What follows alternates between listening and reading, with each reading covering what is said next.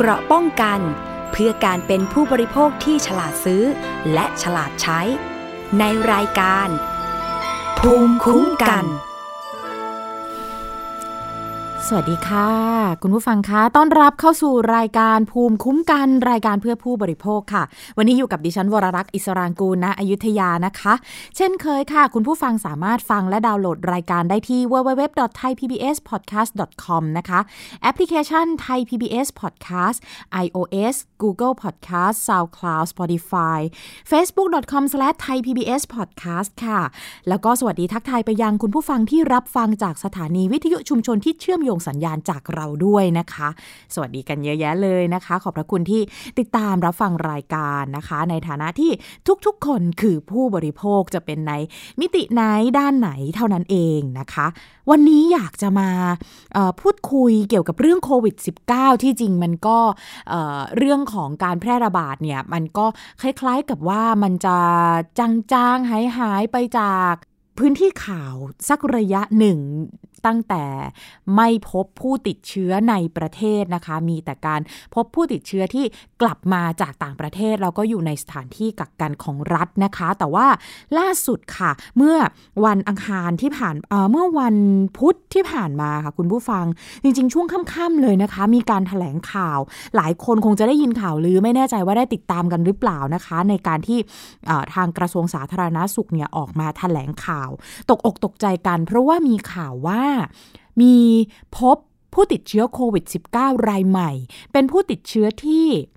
กักตัวใน State Quarantine หรือว่าสถานที่กักของรัฐเนี่ยครบแล้ว14วันแต่ปรากฏว่าพอออกไปใช้ชีวิตข้างนอกก็มาตรวจพบว่า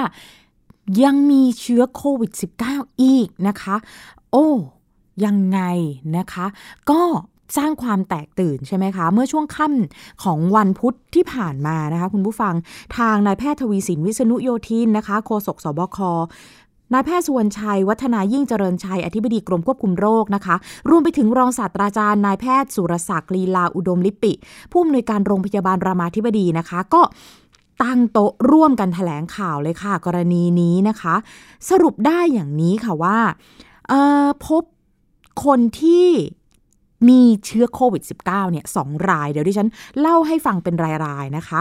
คือทั้งคู่เนี่ยนะคะทั้ง2คนเนี่ยเป็นคนละกรณีแต่ว่าเหมือนกันตรงที่ว่าเดินทางกลับมาจากสหรัฐอาหรับเอมิเรตส์เหมือนกันนะคะเข้าไปอยู่สถานกักกันของรัฐเนี่ยครบ14วันแล้วนะคะคนที่1ค่ะคุณผู้ฟังเป็นผู้หญิงอายุ34ปีกลับมาถึงประเทศไทยนะคะ2มิถุนายนที่ผ่านมาแล้วเขาก็เข้าสู่สถานกักกันโรคของรัฐอย่างที่บอกไปแล้วเขาตรวจเชื้อครั้งที่1ค่ะ5มิถุนายนพบว่าสารพันธุกรรมโควิด -19 เนี่ยมีอยู่ในปริมาณน้อยตรวจครั้งที่2นะตรวจย้ำอีกที13มิถุนาปรากฏว่าไม่พบเชื้ออ่ะเขาก็อยู่กักตัวไปจนครบ14วันนะคะคุณผู้ฟังก็ได้รับอนุญาตพอครบใช่ไหมคะก็ได้รับอนุญาตให้กลับไปที่ภูมิลำเนาภูมิลำเนาเขาอยู่ที่จังหวัดชัยภูมินะคะเขาก็กลับไปแล้วก็มีการแยกตัวจากผู้อื่นอีกนะคะจนครบกำหนดตามที่รัฐกำหนดนะต่อมาเนี่ยวันที่10สิงหาคมเขามีเหตุที่จะต้องเดินทางไปต่างประเทศเขาก็เลยมาเข้ากระบวนการตรวจร่างกายที่โรงพยาบาลรามาธิบดีนะคะอันนี้เป็นกระบวนการปกตินะที่เหมือนกับว่าเขาก็ต้องการใบรับรองจากประเทศที่เขาจะเดินทางออกไปนะคราวนี้เขาก็เข้ามาตรวจปรากฏว่า18สิงหาคมผลตรวจพบสารพันธุกรรมโควิด -19 นะในปริมาณน้อยนะเมื่อเจาะเลือดตรวจพบว่ามีภูมิคุ้มกันของโรคแล้วแพทย์เนี่ยก็จึงรับไว้เข้าทำการรักษาในโรงพยาบาลคือทางกรมควบคุมโรคเนี่ยบอกว่าอย่างในกรณีนี้เนี่ยถือว่าเขาคือผู้ติดเชื้อรายเดิมที่มีการพบซากเชื้อในร่างกายและไม่สามารถที่จะแพร่เชื้อได้นะอันนี้กรมควบคุมโรคบอกนะคะท่านอธิบดีคราวนี้รายที่2ค่ะเป็นผู้หญิงอายุ35ปีกลับมาจากสหรัฐอาหรับเอมิเรตส์เหมือนกันนะคะกลับมาถึงไทย24มิถุนายนที่ผ่านมาก็เข้าสู่สถานกักกันโรคของรัฐ ผลตรวจหาเชื้อ2ครั้งเนี่ยคนนี้นะคะไม่พบเชื้อทั้ง2ครั้งต่างกับคนแรกนะคะคนแรกเนี่ยครั้งที่1เขาเรียกสารพันธุกรรมโควิด -19 ในปริมาณน้อยแต่คนนี้ไม่พบเลยทั้ง2ครั้งนะเมื่อกักตัวครบ14วันเขาก็ได้รับอนุญาตให้กลับไปที่ภูมิลำเนาที่จังหวัดเลยนะคะต่อมาเนี่ย16สิงหาคมเขาเดินทางเข้ากรุงเทพเป็นการเดินทางโดยรถยนต์ส่วนตัวค่ะเพื่อที่จะเตรียมตัวเดินทางไปทำงานที่ต่างประเทศคล้ายกับกรณีที่แล้วนะคะ18สิงหาคมก็เข้ารับการตรวจร่างกายที่โรงพยาบาลรามาธิบดีผลตรวจกลับพบว่ามีสารพันธุกรรมโควิด -19 แต่ก็ในปริมาณน้อยเช่นเดียวกันนะคะโรงพยาบาลก็รับไว้รักษาผู้ป่วยรายที่2เนี่ยถือว่าเป็นผู้ป่วยที่ยังต้องรอผลตรวจสอบข้อมูลยืนยันโรคและผลการสอบสวนโรคนะคะผู้ป่วยรายที่2เนี่ยไม่ได้มีอาการหรือว่าโอกาสในการแพร่ระบาดเนี่ยมีน้อยอันนี้อธิบดีกรมควบคุมโรคเป็นคนพูดในการแถลงข่าวนะคะแต่ว่าก็จะเห็นอยู่ว่านัยยะของรายที่2กับ1เนี่ยยังมีความแตกต่างกันอยู่ในรายละเอียดบางอย่างนะคะเพราะว่า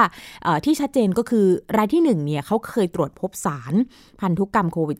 -19 ในการตรวจครั้งที่1แต่พอครั้งที่2ไม่มีแล้วพอกักกันโรคเสร็จไงเขาก็ได้รับอนุญาตให้กลับบ้านแต่พอกลับมาตรวจโรคอีกครั้งหนึ่งปรากฏว่ามีสารพันธุกรรมโควิด -19 แต่ในขณะเดียวกันเขาก็มีภูมิคุ้มกันนะในขณะที่รายที่2เนี่ยไม่เคยตรวจเจอนะคะไม่เคยตรวจเจอเลยทั้ง2ครั้งในระหว่างที่อยู่ในสถานที่กักกันของรัฐแต่ปรากฏว่าพอจะเดินทางกลับต่างประเทศมาตรวจร่างกายมีสารพันธุกรรมโควิด -19 อยู่นะคะอันนี้ทางกรมควบคุมโรคบอกว่ากำลังอยู่ในระหว่างการตรวจสอบข้อมูลเขาจะต้องตรวจสอบย้อนไปถึงตอนที่มาอยู่ในสถานกักกันของรัฐเนี่ยว่าการตรวจเชื้อเนี่ยผลมันเป็นอะไรยังไงนะคะแต่สำหรับรายแรกที่ครั้งแรกเคยตรวจเจอเนี่ยคุณหมอ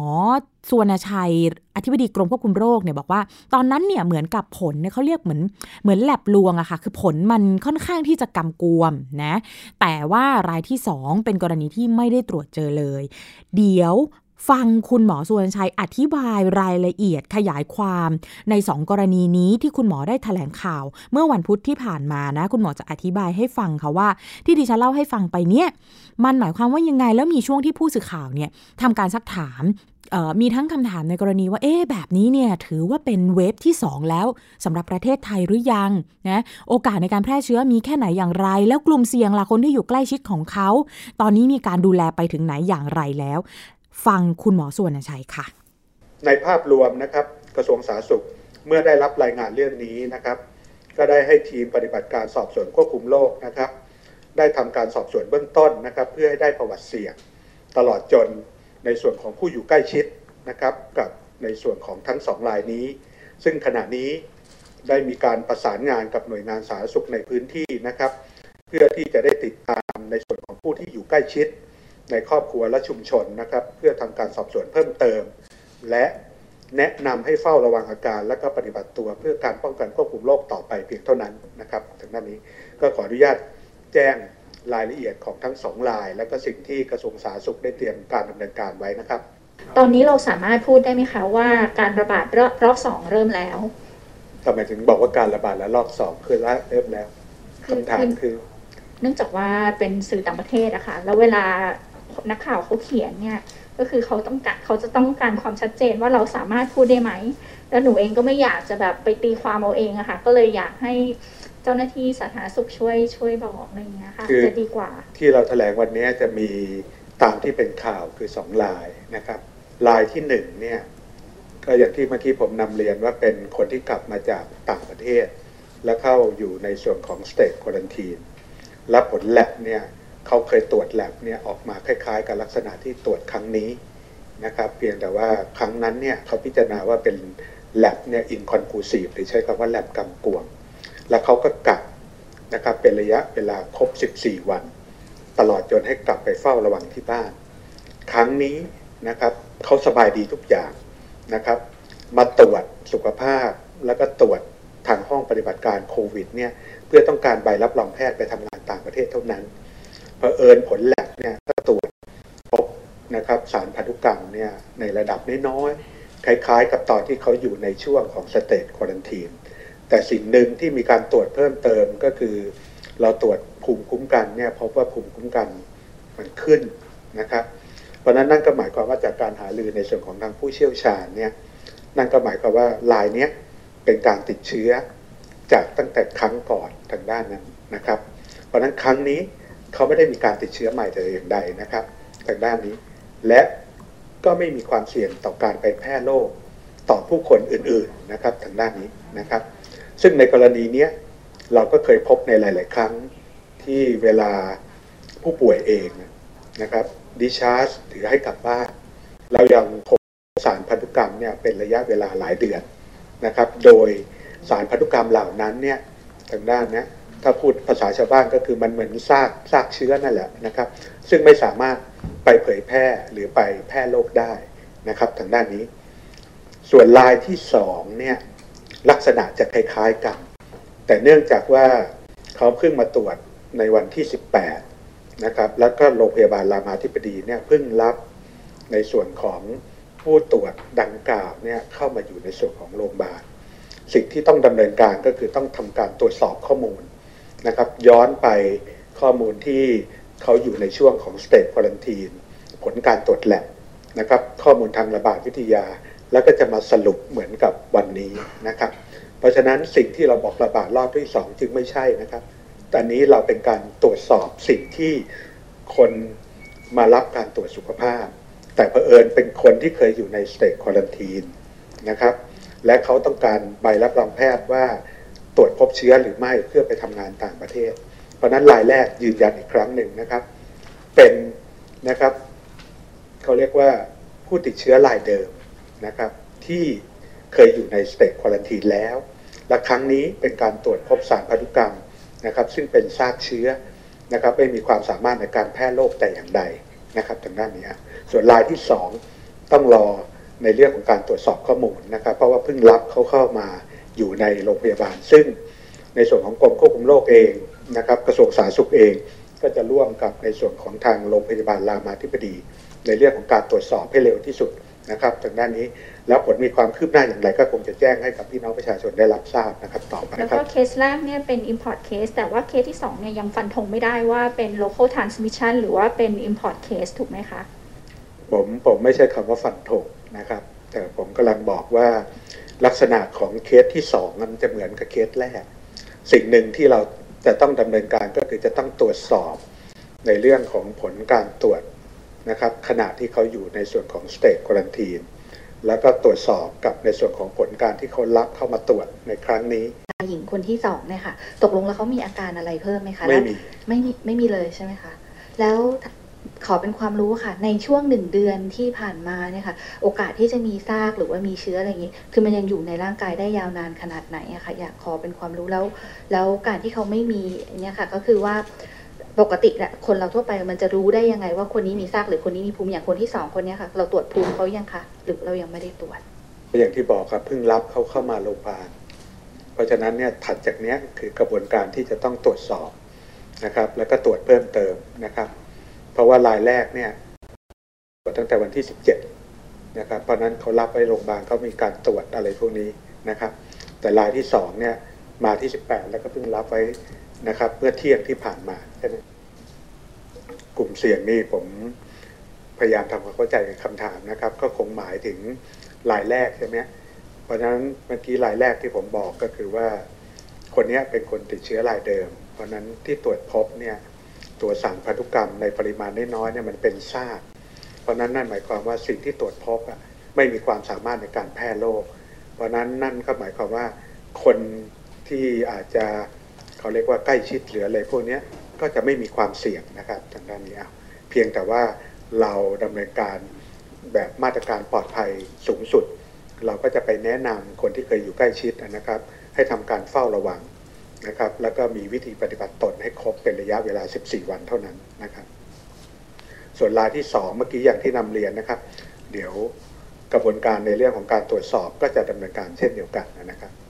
Suthusianจาก Thai Inquirer นะครับอยากทราบว่าทำไมถึงพูดว่า chances of local infection มันน้อยครับ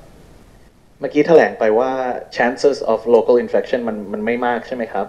ทำไมถึงสันนิษฐานว่าอย่างนั้นนะครับขอบคุณมากครับก็จากข้อมูลทางระบาดวิทยาอย่างที่นำเรียนนะครับว่า เราไม่มีรายงานในส่วนของผู้ติดเชื้อในประเทศเนี่ยมาเป็นระยะเวลาหลายวันแล้วนะครับ80กว่าวันนะครับทางด้านนี้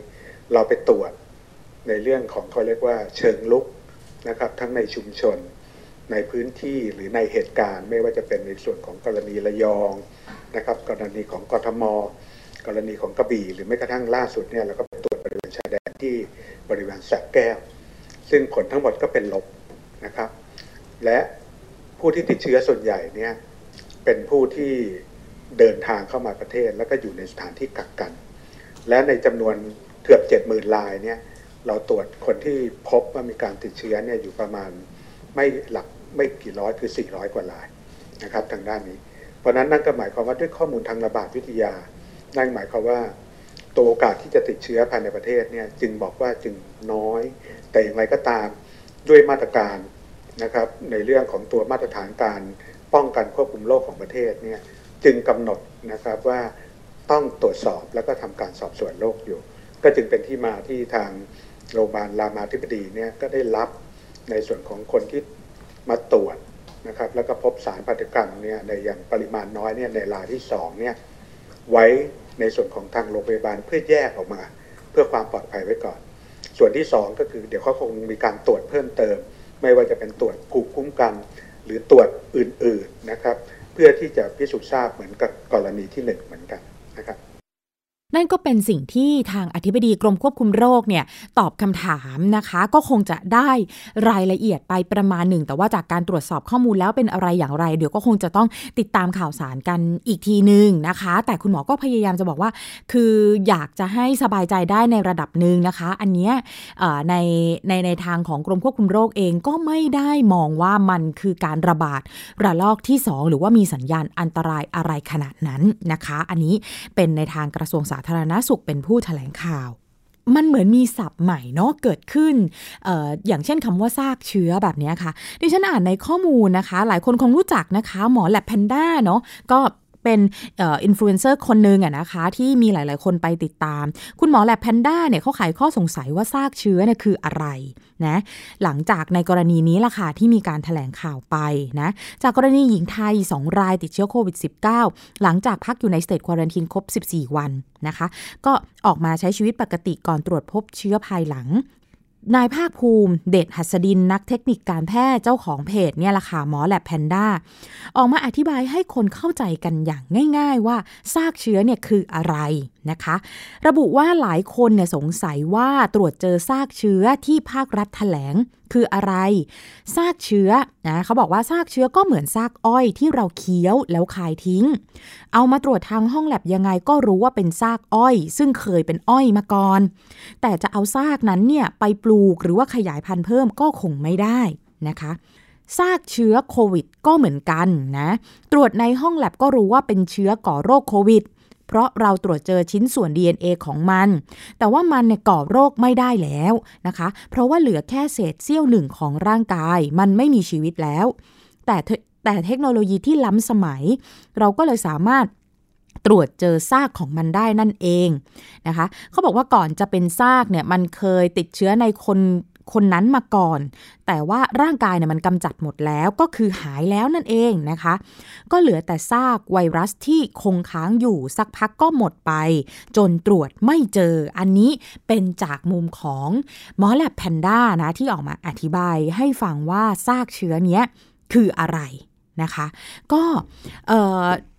อย่างไรก็ตามเลยค่ะคุณผู้ฟังอย่างไรก็ตามนะคะก็คือมีการอธิบายกันเอาไว้นะคะว่าแม้ว่าจะไม่ได้ถือเป็นสัญญาณอันตรายน่ากลัวอะไรก็ตามแต่ก็อยากจะนะคะอยากจะขอให้กาดอย่าตกนะครับขอพูดคำนี้อีกครั้งหนึ่งว่ากาดอย่าตกนะคะก็คือยังคงต้องป้องกันตัวดูแลตัวเองไว้เช่นเดิมสวมหน้ากากอนามัยนะคะกินร้อนช้อนกลางล้างมืออะไรเนี่ยแหละค่ะนะก็ยังคงต้องท่องสูตรนี้ไว้อยู่นะถึงแม้ว่าแหมหลายคนชะล่าใจคงต้องยอมรับหลายคนก็เหมือนกับวางใจไปได้ในระดับหนึ่งแล้วนะคะแต่ว่าช่วยกันก่อนนะคะพูดง่ายๆนะสำหรับตัวดิฉันเองดิฉันถือว่าตราบใดที่ยังไม่ได้มียารักษาแบบยืนยันได้ว่าโอเครักษาได้และมาถึงประเทศไทยแล้วดิฉันคิดว่าการดูแลตัวเองก็ยังเป็นสิ่งที่ต้องเข้มงวดอยู่นั่นเอง เอาละค่ะไปกันที่เรื่องต่อไปสืบเนื่องจากเรื่องของโควิด -19 เช่นเดียวกันนะคะขอพูดถึงประเด็นนี้เนื่องจากว่ามันกระทบไปยังผู้บริโภคเป็นปัญหาของผู้บริโภคหลายๆคนสืบเนื่องจากกรณีโควิด -19 นะคะคือกรณีของการซื้อตั๋วเครื่องบินยังคงเป็นประเด็นกันอยู่นะคะคุณผู้ฟังต่อเนื่องนิดนึงหลายคนได้ติดตามรายการภูมิคุ้มกันเนี่ยมีทางผู้จัดรายการหลายๆคนก็เคยนำมาเล่าให้ฟังแล้วแต่ว่ามีความคืบหน้านะคะเรื่องของปัญหาผู้บริโภคที่ซื้อตั๋วเครื่องบินแล้วไม่ได้บินเพราะว่าการระบาดของโควิด -19 แล้วก็ปัญหาจากกรณีของการทำโปรโมชั่นของสายการบินนะคะเราสามารถเอ่ยถึงได้นะคะเป็นกรณีของแอร์เอเชียนะคะก็คือมีการจัดโปรโมชั่นในลักษณะเขาเรียกกันว่านะตั๋วแบบบุฟเฟ่นะ 2,999 บาทอะไรอย่างเงี้ยนะคะปัญหาคือซื้อตั๋วแล้วจ่ายเงินแล้วแต่ว่ามีการเลื่อนวันเดินทางหลายครั้งทำให้จะต้องไปซื้อตั๋วของสายการบินอื่นและปัญหาอื่นๆอีกนะคะก็เลยมีผู้บริโภคค่ะคุณผู้ฟังมีผู้บริโภคเขารวมตัวกันร้องเรียนไปที่กรรมาธิการคุ้มครองผู้บริโภคสภาผู้แทนราษฎรอยากจะให้ช่วยแก้ไขปัญหานี้นะคะซึ่งตรงนี้เป็นปัญหาสำคัญมากเพราะว่าดิฉันเองรวมถึงเชื่อว่าผู้จัดรายการท่านอื่นๆก็เคยย้ำกันหลายครั้งแล้วนะคะว่าอย่าปล่อยผ่านต้องติดตามเพราะว่าหลายคนเยอะมากนะคะที่ซื้อตั๋วเครื่องบินไว้แล้วไม่ได้บินหรือว่าตอนนี้พอจัดโปรโมชั่นแล้วเราก็เลยรู้สึกว่ามันราคาถูกนะเดี๋ยวเราก็ได้ใช้ซื้อไว้อะไรอย่างเงี้ยปรากฏว่ามันไปมีปัญหาว่ามีการเลื่อนตั๋วอะไรเงี้ยแต่หลายคนบอกขี้เกียจฉันขี้เกียจไปตามอะไรอย่างเงี้ยนะคะไม่ได้เลยนะลองฟังค่ะนายแพทย์นิยมวิวัฒนดิษฐกุลที่ปรึกษากรรมาธิการคุ้มครองผู้บริโภคสภาผู้แทนราษฎรนะคะได้ตอบคำถามเรื่องของแนวทางการช่วยเหลือไว้หลังจากที่มีผู้บริโภคเนี่ยเขาไปร้องเรียนปัญหาเรื่องตั๋วเครื่องบินนี้แหละค่ะ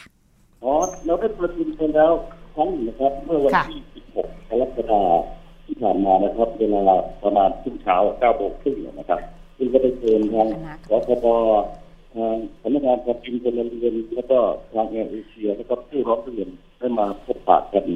แล้วก็ไปหารือร่วมกันนะครับซึ่งปัญหาเราก็ทราบว่าก็คงคล้ายๆกันที่เราทราบแล้วนะครับว่าการจองตั๋วก็ทำได้ยากมากนะครับตารางการบินก็เลื่อนแล้วเลื่อนนะครับใช่ค่ะแล้วท่านมีแนวทางแก้ไขปัญหายังไงคะคณะกรรมาธิการนะคะครับเมื่อเราสรุปร่วมกันในช่วงที่ประชุมนะครับเราก็สรุปได้ว่าในเรื่องของการโฆษณาการส่งเสริมการขายหรือบินบุฟเฟ่ต์แอร์เอเชียนะครับเป็นการอาจจะเป็นการโฆษณาเกินจริงทำให้ประชาชนหลงเชื่อว่าการเดินทางเนี่ยจะเดินทางได้ตลอดเวลานะครับทำให้ผู้โดยสารได้รับความเดือดร้อนเพราะฉะนั้นเอเชียต้องชี้แจงเรื่องนี้ให้กับผู้บริโภคให้ชัดเจนนะครับรวมทั้งจะต้องชี้แจงขั้นตอนต่างๆในการเยียวยาผู้โดยสารนะครับในประเด็นต่างๆนะครับหรือแม้แต่ว่าการขอคืนตัวอะไรต่างๆทางเอเชียก็จะต้องรับไปดำเนินการนะครับประเด็นที่สองก็คือต้องมีการปรับปรุงระบบการจองตั๋วผ่านเว็บไซต์ให้มีประสิทธิภาพยิ่งขึ้นนะครับและประเด็นที่สามสายการบินเอเชียจะต้องเพิ่มช่องทางเพื่อให้ผู้โดยสารแก้ปัญหาต่างๆได้รวดเร็วและต้องแก้ปัญหาให้กับผู้โดยสารนะครับดีค่ะการที่เราได้คุยกันนะครับจากการหารือกันนะครับทุกประเด็นทางและในทางแก้ไขในทางเอเชียเขาก็ยอมรับหมดนะครับนะครับเราจะต้องฝากไปทางสคบและสำนักงานการบินพลเรือนแห่งประเทศไทยให้กำกับดูแลและก็ประสานกับทางเอเชียเพื่อแก้ปัญหาให้กับผู้บริโภคครับผมค่ะ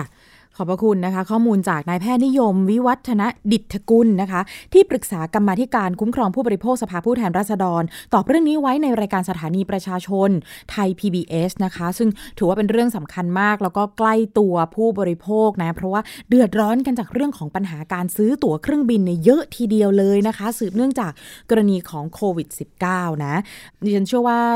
เรื่องนี้เนี่ยมันสืบเนื่องไปในเรื่องของการท่องเที่ยวการกระตุ้นการท่องเที่ยวอะไรต่ออะไรด้วยนะคะเพราะฉะนั้นอย่าปล่อยผ่านนะขอเน้นย้ำผู้บริโภคทุกคนนะคะอะไรที่เป็นสิทธิ์ของเราที่เราควรได้ก็ควรรักษาไว้อย่าไปแบบ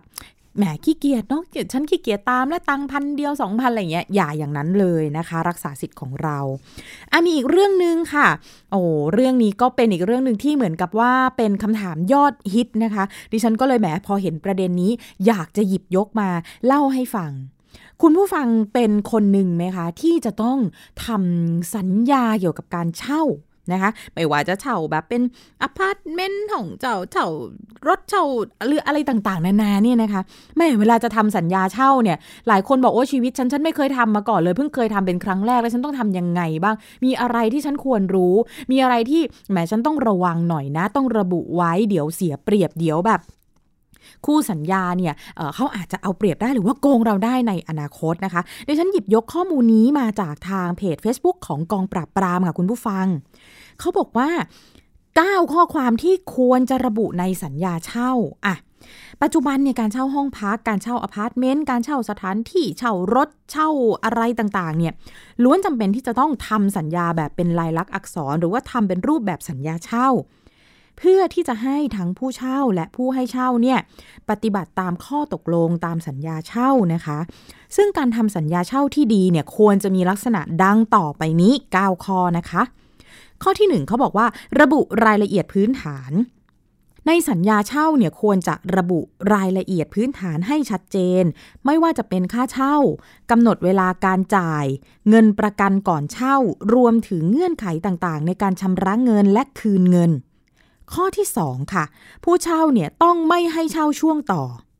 ในสัญญาเนี่ยควรระบุลงไปในสัญญาเลยนะคะว่าไม่ให้เอาไปใช้เช่าช่วงต่อมิฉะนั้นเนี่ยจะมีโอกาสที่ผู้เช่าเนี่ยจะนำไปให้คนอื่นเช่าต่อเราได้นะคะ3ก็คือห้ามทำผิดกฎหมายบ่อยครั้งค่ะที่อาชญากรเนี่ยจะเช่าห้องพักเพื่อใช้เป็นแหล่งกบดานซุกซ่อนสิ่งของเก็บสิ่งของผิดกฎหมายเขาบอกว่าควรจะระบุในสัญญาเช่าไปด้วยนะคะว่าห้ามทำผิดกฎหมายและถ้าเกิดอะไรขึ้นผู้เช่าจะเป็นผู้รับผิดชอบโดยผู้ให้เช่าไม่มีส่วนเกี่ยวข้องรับรู้เพื่อป้องกันกรณีผู้เช่ากระทำการต่างๆที่ผิดกฎหมายในบ้านเช่าอันนี้สำคัญนะคะใครคิดว่ามันเป็นเรื่องไกลตัวไม่จริงเลยนะคะเวลาเราให้เช่าเราไม่ได้คิดอะไรมากเนาะอ๋อเคยเห็นกันอ๋อยังเด็กๆอยู่หรือว่าอ๋อเป็นอะไรอย่างเงี้ยนะคะอะไรก็แล้วแต่เนี่ยบางคนเนี่ยก็คิดว่าเอ้ยไม่น่าจะมีอะไรนะคะเราไม่ทราบจริงนะเราไม่สามารถไปค้นประวัติหรือรู้จักใครได้ขนาดนั้นเพราะฉะนั้นเขียนไว้นะภาษาชาวบ้านเขาเรียกกันเหนียวไว้ก่อนดีกว่านะคะคุณผู้ฟังเกิดอะไรขึ้นเนี่ยมันวุ่นวายนะเดี๋ยวแบบสมมุติว่าเขามาแบบซุกซ่อนยาเสพติดไว้ในห้องวันนึงตำรวจมาค้นเนี่ยโอ้โหเขาเอาผู้เช่าก่อนเลยนะคะเขาเอาทางเราเนี่ยซึ่งเป็นเจ้าของห้องเนี่ยเขาเรียกสอบก่อนเลยแล้วมันวุ่นวายกับเราค่ะคุณผู้ฟังการที่จะต้องไปโรงพักไปชี้แจงไปให้เขาสอบสวนนะเคลียร์ไว้ก่อนเลยตั้งแต่แรกดีกว่า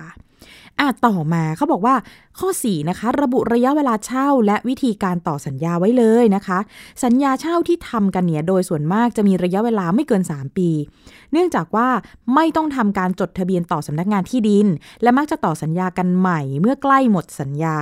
ซึ่งในกรณีที่ระยะเวลาสัญญาเช่าเนี่ยมากกว่า3ปี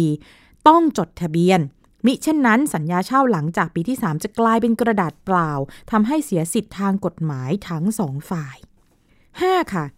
ต้องมีการวางเงินประกันนะคะการวางเงินประกันเนี่ยถือว่าเป็นการคัดกรองผู้เช่าอีกทางนึงว่าผู้เช่าเนี่ยเขามีความสามารถในการชำระค่าเช่าได้แน่นอนแล้วก็ยังเป็นหลักประกันให้กับเจ้าของบ้านหากว่าลูกค้าผิดนัดชำระค่าเช่าในอนาคตข้อ6ค่ะต้องมีการแนบท้ายรายการทรัพย์สินพร้อมรูปจะมีผู้เช่าบางประเภทค่ะที่ไม่ค่อยรักษาทรัพย์สินทำให้เจ้าของบ้านต้องรับผิดชอบในส่วนค่าเสียหายเองทำให้ในสัญญาเช่าเนี่ยมันควรที่จะระบุว่าค่าเสียหายที่เกิดกับทรัพย์สินประเภทใดที่ผู้เช่าเนี่ยต้องรับผิดชอบออกค่าเสียหายด้วยอันนี้ก็เป็นอีกข้อนึงที่ดิฉันคิดว่าสำคัญมากดิฉันเองเป็นหนึ่งในคนที่มีห้องให้เช่าอย่างเงี้ยเหมือนกันนะคะทรัพย์สินแบบส่วนตัวอย่างเงี้ยค่ะแล้วก็พอเอาไปให้เช่าเนี่ยปวดหัวเหมือนกันนะคะบางทีของเล็กของน้อยเขาทำพังเขานั่นเขานี่พอไม่ได้ระบุในสัญญาเดี๋ยวเป็นปัญหานะคะเขาก็จะบอกว่า ให้เราเป็นคนรับผิดชอบมาต้องซ่อมให้เขานะคะเราก็จะบอกเอ๊ะอันนี้เขาทำนี่เขาต้องนั่นเองเขาต้องรับผิดชอบเองอะไรต่างๆนานาเดี๋ยวซื้อของมาเปลี่ยนให้เราหรือว่าเราไปซื้อของเนี่ยเกิดไม่ถูกใจกันอะไรกันมีปัญหาอีกเพราะฉะนั้นระบุเลยนะคะอะไรบ้างที่ผู้เช่าต้องรับผิดชอบอะไรบ้างผู้ให้เช่าจะดูแลนะคะ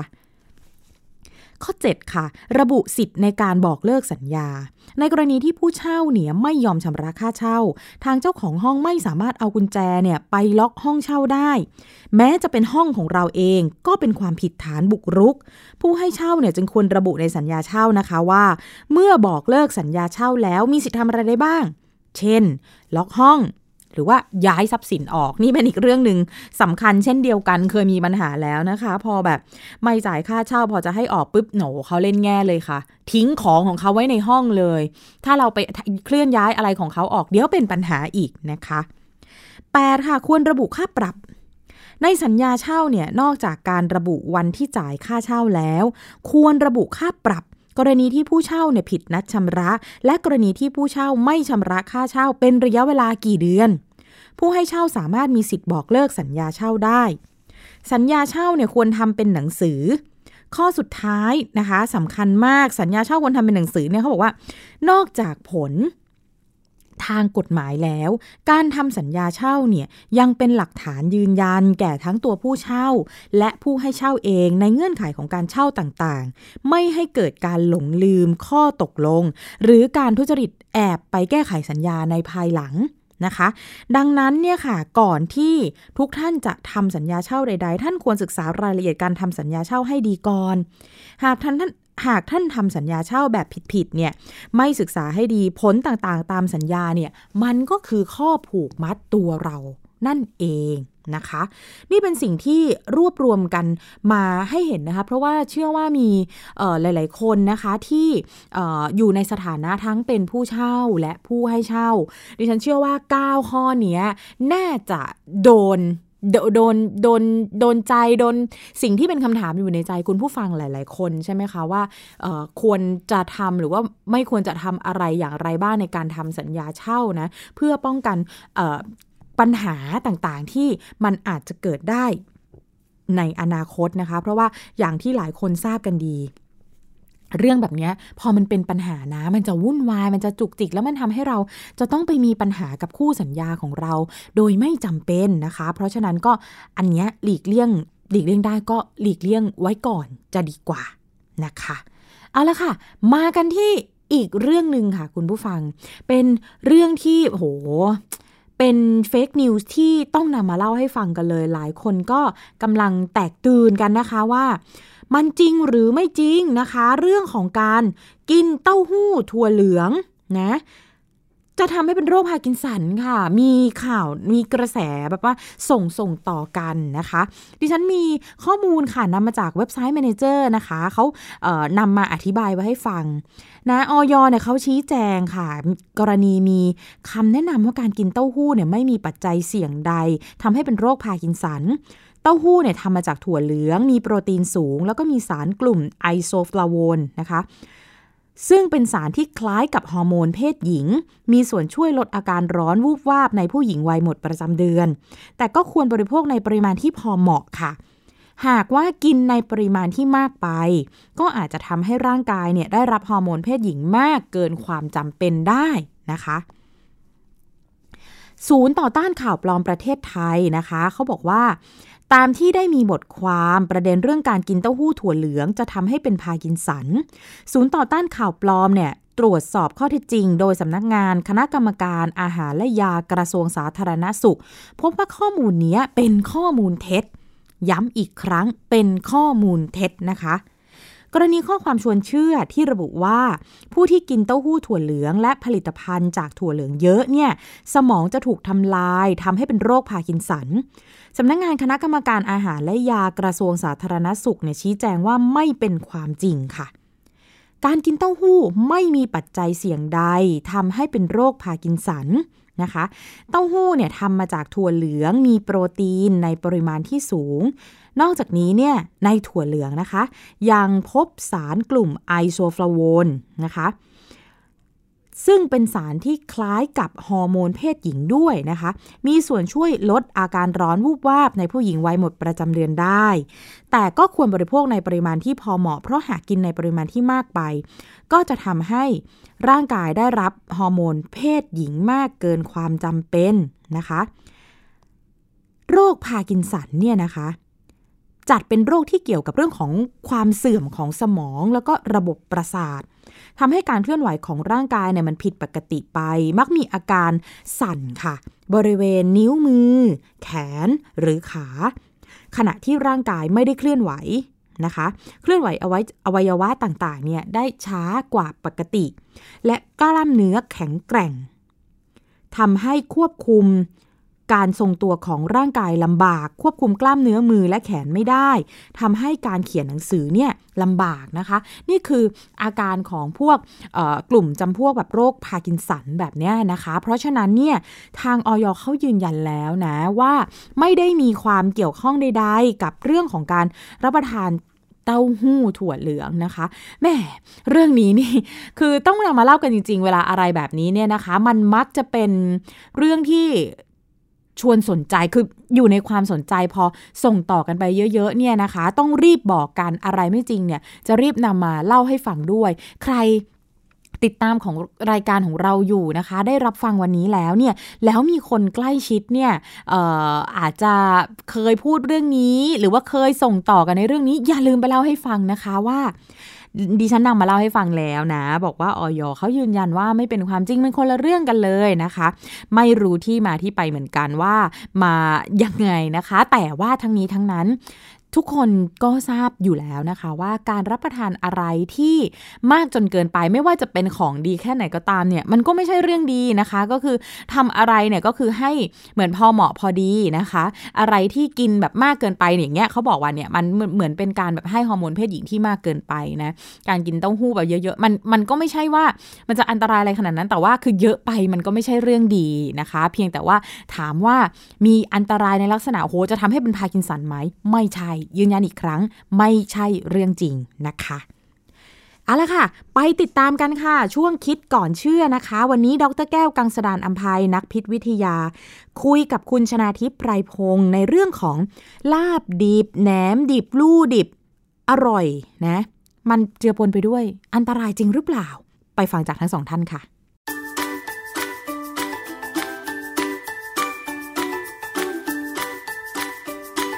ช่วงคิดก่อนเชื่อพบกัน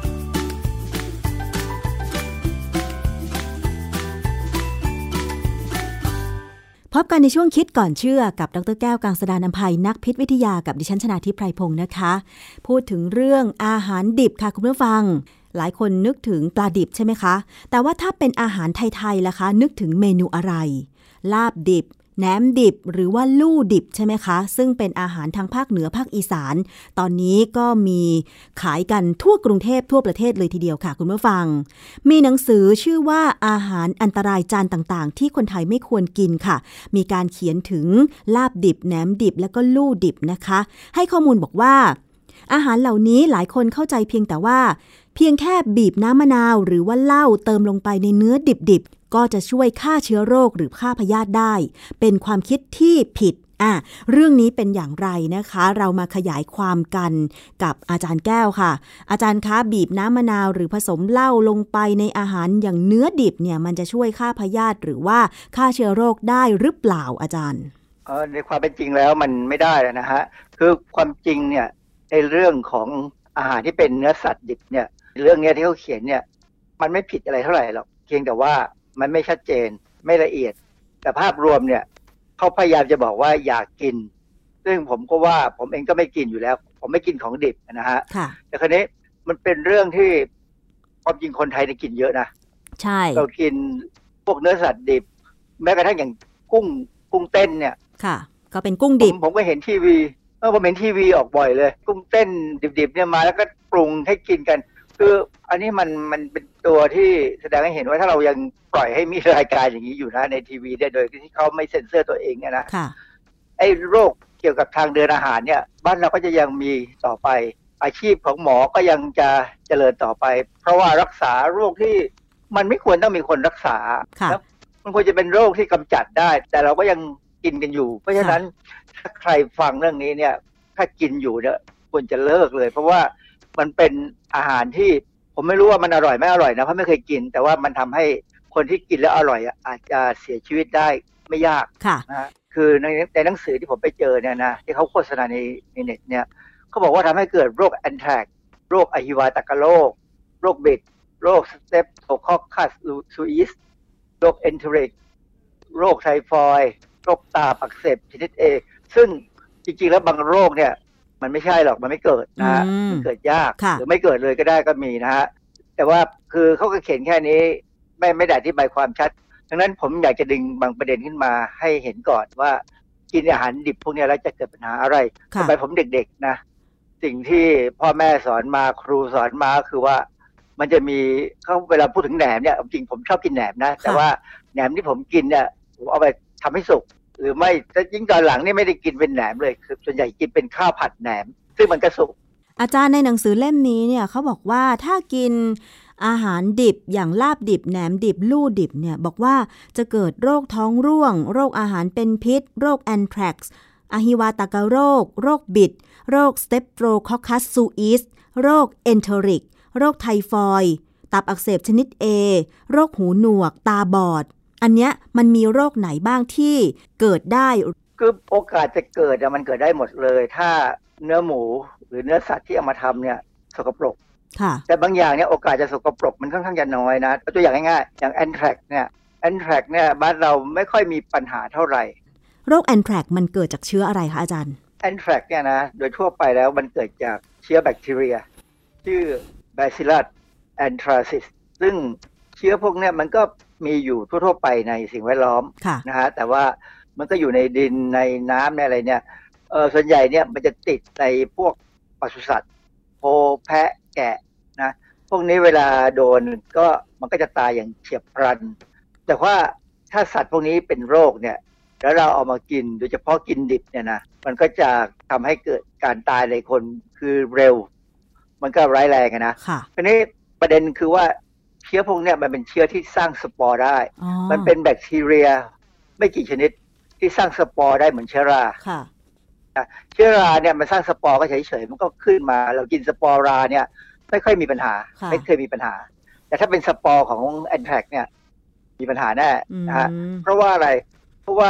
ประเทศมหาอำนาจส่วนใหญ่เนี่ยเขาจะผลิตสปอร์แบคทีเรียตัวเนี้ยไว้เยอะเพื่อใช้เป็นอาวุธชีวภาพโอ้ค่ะเนื่องจากว่าเวลามันสปอร์มันแตกออกมาเนี่ยมันจะปล่อยสารพิษออกมาเนี่ยตายเร็วคือถ้าสูตรสปอร์ของเชื้อแบคทีเรียนี้ก็คือหมายความว่ามีอาการเลยเหรอคะอาจารย์มีอาการเลยคือสูดดมเข้าไปหรือว่ากินเข้าไปตัวใหญ่เขาใช้สำหรับให้คนสูดดมมันมีการฆาตกรรมอย่างที่เราเรียกว่าฆาตกรรมต่อเนื่องนะที่ว่ามีคนเนี่ยเขาเอาสปอร์ของแอนแทรกเนี่ยใส่ไปในซองจดหมายแล้วส่งไปยังผู้รับที่เขาต้องการจะฆ่าเนี่ยก็มีคนตายไปหลายคนจนสุดท้ายเนี่ยเขาสามารถสืบกลับไปได้ว่าใครเป็นคนส่งจดหมายก็จับได้ซึ่งอันนี้เป็นเรื่องอันตรายแต่เพราะฉะนั้นแต่แอนแทรกเนี่ยมันก็โอกาสที่จะมาอยู่ในเนื้อสดบ้านเราเนี่ยค่อนข้างจะน้อยเพราะว่าคือบ้านเราเนี่ยอาจจะมีเชื้อพวกนี้ไม่มากนักก็ได้มั้งนะหรือว่าสัตว์เราไม่ค่อยได้สกปรกแต่ว่าก็มีเหมือนกันนะที่ว่ามีข่าวเป็นระยะว่าสัตว์เป็นโรคแอนแทรกซึ่งเจ้าหน้าที่ทางปศุสัตว์เนี่ยเขาก็จะจัดการทำลายเผาทิ้งนะหรือฝังทิ้งซากสัตว์นะฮะเชื้อที่น่ากลัวอีกอันหนึ่งก็คืออหิวาตกโรคซึ่งอันนี้ได้ยินบ่อยอาจารย์ความจริงในโอกาสที่มันจะลงไปอยู่ในเนื้อสัตว์ดิบเนี่ยมันค่อนข้างจะน้อยนะมันจะมากก็ต่อเมื่อเขาผลิตอาหารเนี่ยสกปรกคือมันจะอยู่ในอุจจาระของคนที่ติดเชื้อเป็นโรคก่อนแล้วแมงวันเนี่ยเป็นตัวที่จะไปตอมอุจจาระแล้วมาตอมอาหารเพราะฉะนั้นโอกาสที่มันจะไปอยู่ในเนื้อหมูเนื้อวัวเนี่ยค่อนข้างน้อยนะฮะดังนั้นเนี่ยจะบอกว่ามันไม่มีเลยก็ไม่ได้เพราะว่าโอกาสที่การทำอาหารดิบเนี่ยจะมีแมงวันมาตอมเนี่ยก็พอมีนะฮะคือถ้าเป็นอหิวาเนี่ยสิ่งที่มีปัญหาคือว่าคนป่วยเนี่ยคนไข้เนี่ยจะถ่ายอุจจาระเหลวมากเพราะว่าเชื้อเนี่ยมันจะปล่อยสารพิษออกไปทำให้ระบบการดูดซึมเอาน้ำออกจากอุจจาระกลับเข้าสู่ร่างกายของเราเนี่ยถูกขัดขวางทำให้อุจจาระนี่เหลวพอเหลวเนี่ยเราก็ถ่ายออกมาเป็นน้ำแล้วเราก็จะเสียเกลือแร่มากเลยค คนที่ตายเนี่ยมันจะตายด้วยการขาดเกลือแร่ไม่ได้น้ำไม่ได้ตายเพราะว่าเชื้อโรคอะฮิวาใช่ไหมคะแต่ว่าตายเพราะว่ามีอาการมากแล้วก็ขาดน้ำตายเพราะเพลียนะเพลียตายเพราะฉะนั้นวิธีรักษาก็คือการให้สารเกลือแร่แล้วก็ให้น้ำมากๆจนประคองอาการไปก่อนถึงจุดหนึ่งก็จะหายอีกโรคหนึ่งที่ได้ยินบ่อยๆก็คือโรคบิดมันเป็นยังไงอาจารย์มันเกิดจากเนื้อที่ดิบๆเหรอคะโรคบิดนี่อาจจะเกิดได้จากเนื้อสัตว์ที่ดิบโรคบิดนี่แต่ความจริงเนี่ยไม่ต้องกินเนื้อสัตว์ดิบก็เป็นโรคบิดได้ผมจำได้สมัยเด็กๆผมก็เคยเป็นโรคบิดเหรอคะเราก็ไม่รู้เหมือนกันว่าเราไปกินอะไรมันมีอาการยังไงคะสมัยปวดท้องมากเลยแล้วก็ถ่ายออกอุจจาระมีมูกเลือดแต่ว่ามันเกิดจากเชื้อเดียวกันกับอหิวาตกโรคไหมคะคนละเชื้อนะเชื้อมันคือชิกเกล่าเนี่ยทำให้เราเป็นโรคบิดแล้วเนี่ยจำได้สมัยเด็กๆเนี่ยวิธีรักษาที่ง่ายที่สุดคือกินยาที่ชื่อกฤษณากลั่นคือเป็นยาที่เขาใช้ไม้กฤษณาเนี่ยเอามากลั่นให้มันมีน้ำออกมาผสมมันผมไม่แน่ใจวิธีการทำแท้ๆนะแต่ว่าน้ำยาที่ได้ออกมาเนี่ยเป็นยาสีดำแล้วตอนนี้เข้าใจว่าอาจจะไม่มีขายเพราะไม้กฤษณานี่เป็นไม้ห่วงห้ามเอามาใช้ห้ามไปตัดแต่ว่าเป็นยาที่ได้ผลมากคือกินเนี่ยหายทันทีดึกเดี๋ยวหายเพราะฉะนั้นผมไม่แน่ใจว่ามีขายอยู่ไหมไม่น่าจะมีแล้วอาจารย์เพราะว่าไม่ค่อยได้ยินว่าใครซื้อมากินเลยอาจารย์ผมว่าจะลองไปถามดูตามร้านเหมือนกันนะกฤษณากลั่นตรากิเลนทำได้เลยเดี๋ยวอาจารย์โฆษณาป่ะคะเนี่ยไม่โฆษณาหรอกคือมันหาซื้อไม่ได้เปล่าถ้าหาซื้อได้เนี่ยเป็นผมคงไม่ค่อยกังวลนะเพราะผมไม่ได้กินของดิบของแบบนี้แต่ว่าคนที่นิยมกินของดิบนะมีไว้ก็ไม่เร็วผมว่านะเพราะมันชะงัดมากเลยมันหยุดอาการทันทีแต่ว่าไอ้การหยุดอาการเนี่ยผมไม่แน่ใจว่ามันเป็นการบำบัดให้หายหรือมันแค่หยุดถ่ายค่ะอาจารย์แต่อีกโรคนึงที่ได้ยินบ่อยๆว่ามีสาเหตุมาจากการกินพวกลาบลู่หมูดิบอะไรอย่างเงี้ยก็คือ Streptococcus suis ซึ่งโรคเนี้ยมีชื่ออีกชื่อนึงใช่ไหมคะว่าโรคหูดับใช่ไหมอาจารย์ประมาณนั้นแหละฮะคือไอ้โรคเนี้ยมันมาจากเกิดมาจากเชื้อแบคทีเรียชื่อ Streptococcus suis นะชื่อมันบอกอยู่แล้วแล้วมันเป็นตัวที่น่ากลัวเพราะว่ามันมักจะซ่อนอยู่ในตัวหมูแต่หมูไม่เป็นอะไรมันอยู่ในมันแฝงตัวมันแฝงอยู่ในหมูแต่หมูมันทนได้คือหมูเป็นพาหะเฉยๆนะแล้วมันก็อาจจะอยู่ในเนื้อหมูดิบอะไรเงี้ยเพราะฉะนั้นคนที่กินเข้าไปเนี่ยก็จะมีอาการไข้สูงปวดเมื่อยไปเรื่อยๆจนมีอาการอันนึงที่เรามักจะจำได้คือหูดับคือมันไปมีผลกับระบบประสาทในหูนะเพราะฉะนั้นอันนี้ก็เป็นเรื่องที่น่ากลัวแล้วอันนี้กรณีนี้เกิดขึ้นค่อนข้างบ่อยในคนที่ชอบกินนะใช่ซึ่งเพราะว่าได้ยินข่าวอย่างข่าวภูมิภาคอย่างเงี้ยบ่อยมากที่เคยฟังข่าวมาก็คือที่จังหวัดน่านอะไรอย่างเงี้ยคือชาวบ้านไปรวมตัวกันงานบุญงานอะไรอย่างเงี้ยแล้วก็มักจะทำลาบหมูดิบแบบทางภาคเหนือกินน่ะแล้วก็เวลาป่วยเป็นโรคหูดับเนี่ยเข้าโรงพยาบาลทีก็หลายคนนะอาจารย์ประมาณนั้นนะฮะคือความจริงเนี่ยถ้าเขาจะกินให้ดีเนี่ยทำให้สุกซะหน่อยมันก็อาจจะพอทนได้คงไม่มีปัญหาอะไรเพราะว่าเชื้อนี่มันต้องเข้าไปในเลือดก่อนนะฮะจริงเนี่ยถ้าเราจะกินแหนมเนี่ยนะก็พยายามซื้อแหนมที่มันผ่านการฉายรังสีพวกนี้ก็จะฆ่าเชื้อได้ฉายรังสีแต่ไม่ใช่ไปทำให้สุกแต่ว่าฉายรังสีเนี่ยฆ่าเชื้อโรคต่างๆได้ใช่ไหมอาจารย์ฆ่าได้นะแล้วเราอาจจะกินดิบได้แต่ว่าจริงๆไม่แน่ใจว่ายาควรจะเสี่ยงไหมควรจะทำให้มันสุกด้วยการเอาไปใส่ไมโครเวฟหรือเอาไปทอดก็อร่อยขึ้นนะผมว่าแหนมทอดเนี่ยอร่อยอีกตัวนึงคือไทฟอยด์อันเนี้ยไทฟอยด์เป็นโรคที่คนไทยค่อนข้างเคยได้ยินมาตั้งนานตั้งแต่โบราณแล้วนะใช่คือมันก็อยู่ในแต่ความจริงมันก็เป็นการติดเชื้อแบบสกปรกจากการผลิตไม่ดีคือมันมาอุจจาระมันไม่ได้อยู่ในตัวเนื้อสัตว์โดยตรงค่ะเหมือนกับไอ้ตับอักเสบ A ที่เขาพูดเนี่ยมันก็ไม่น่าจะเกิดได้เพราะว่าตับอักเสบ A เนี่ย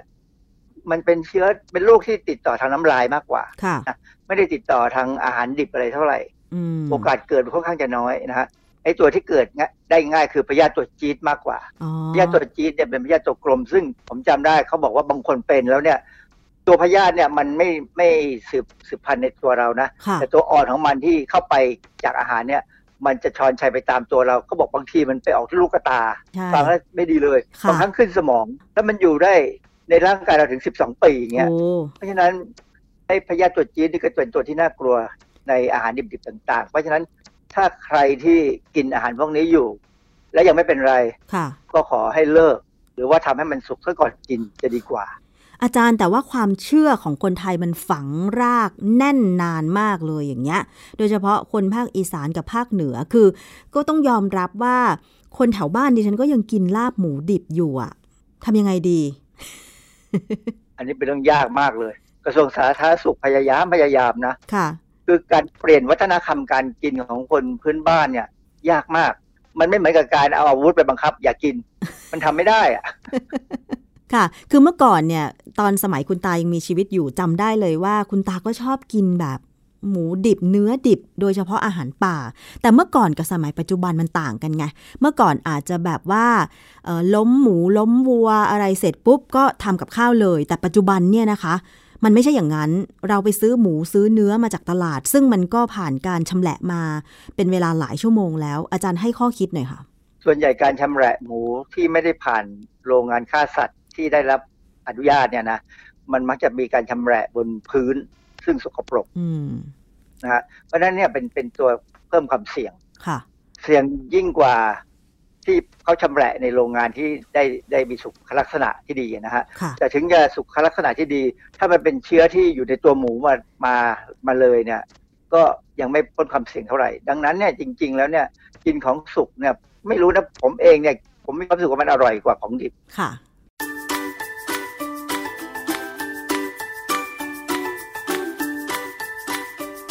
ะช่วงคิดก่อนเชื่อค่ะข้อม